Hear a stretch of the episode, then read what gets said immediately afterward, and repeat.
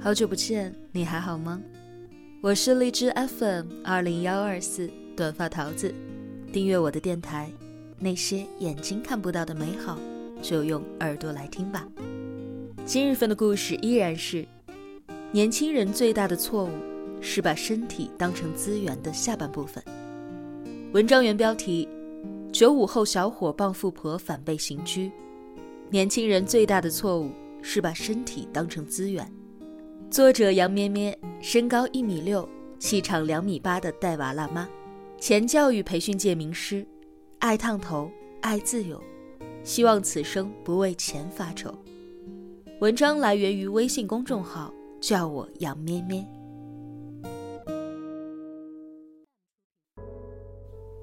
黄色的丛林里分开了两条路，我选择了人迹罕至的那一条，从此决定了我一生的道路。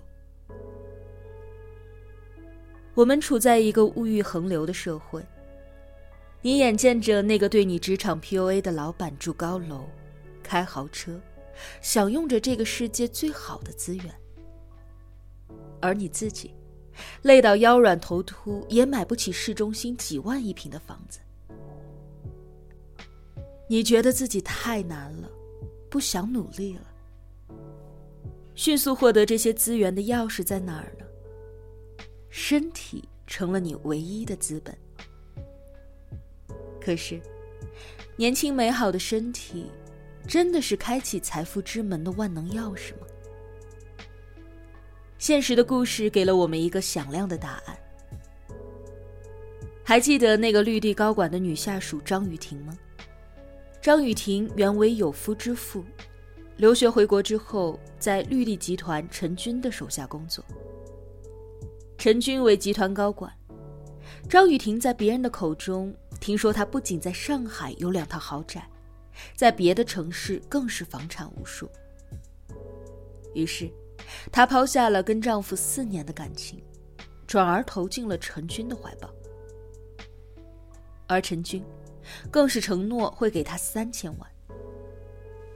但是最终这个钱给了吗？答案是不言而喻的。作为金字塔顶端的人精，他们会轻易的许诺，会给你画大饼，让你死心塌地的留在他们身边，但就是不会兑现诺言。那些说过的话，就像是不能够兑现的空头支票。饶是这样，也极大地冲击着张雨婷的内心。为了能够抱上大腿，傍上这个富翁，她不顾自己跟丈夫四年的夫妻情分，不顾道德和伦理的束缚，做起了陈军的地下情人，甚至还怀上了陈军的孩子。结果呢，被丈夫发现，在微博上实名举报。原本想要通过身体走上捷径，却没有想到捷径是如此的凶险。自己原有的幸福婚姻破碎了，安稳生活不在，自己身败名裂，永远被钉在了道德的耻辱柱上，代价真的太大了。这个社会想要出卖自己的人太多，强烈的金钱冲击会让人忍不住想要走捷径，将自己明码标价，把自己的身体打包出售，希望能够被有钱人看上，从而获得更多的资源。但是捷径真的那么好走吗？或许你看它鲜花满地，馥郁芬芳，但是你走进去，你会发现那只是一条更加荆棘丛生的道路。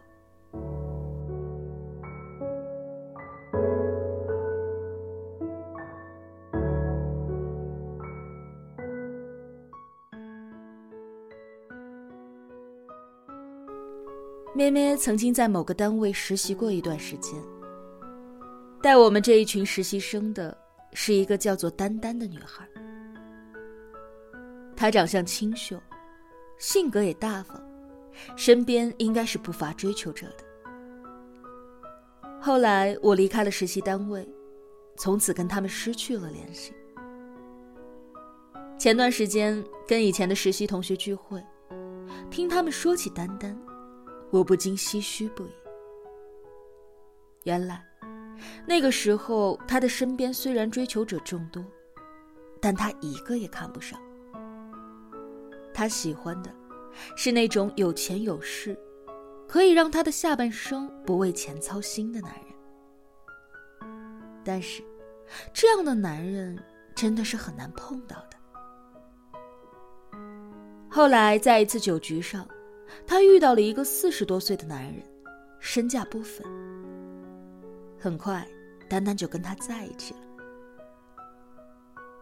男人明确地告诉他自己有家室，只要他安安心心地当情人，不吵不闹，那么一定会给他最优越的生活。男人给他买了一套房子，为表诚意，在房产上写上了丹丹的名字。他不再出来工作，被男人圈养了起来，为他生下了一个女儿。然而就在女儿两岁多的时候，男人的老婆突然找上门来，大闹了一通，并扬言要收回这套房产。这件事情闹到了法院，最后的结果竟然是要求丹丹返还这一套房子。为什么呢？因为这套房子的赠与违背了公序良俗，且男人未经配偶同意就动用了夫妻的共同财产。那你不还，谁来还呢？而那个男人在整件事情发生到结束从未露面。丹丹这几年的青春散尽，竹篮打水一场空。而今她成了单亲妈妈，独自抚养孩子。听人说这个男人用这样的方式骗了很多不谙世事的女孩。我后来也再没有见过他。享受过不劳而获的物质生活，又被打回了原形之后，不知道他有没有后悔过当初的选择。他的人生本不该如此的，利用了自己的青春和美貌走了捷径，却成为了自己人生道路上的一个污点。想一想，就会有一种无法言说的悲哀。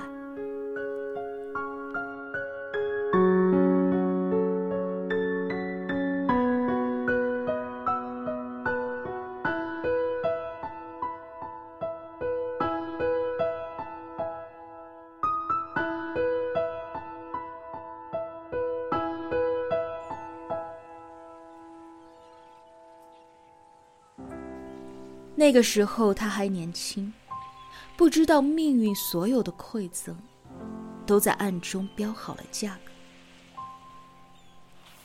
用出卖身体来换取资源，是年轻人最大的幻觉。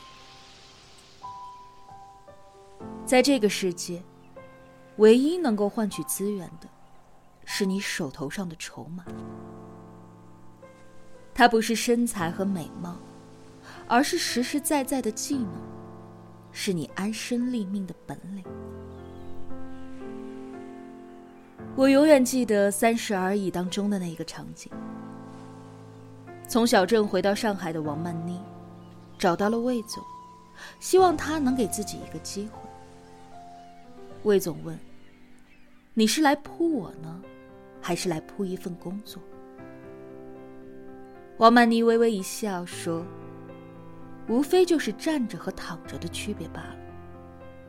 我想站着把钱挣了。说这话的时候，他内心笃定，说话有金石掷地之声。这是在这部戏里我最喜欢的场景。没有一条道路可以让你躺赢，有一些苦不能够留到以后去吃，有一些坎坷不能够留到老了再去经受。眼前的虚荣没有让你迷失，那么以后你就一定能够守得住更好的繁华。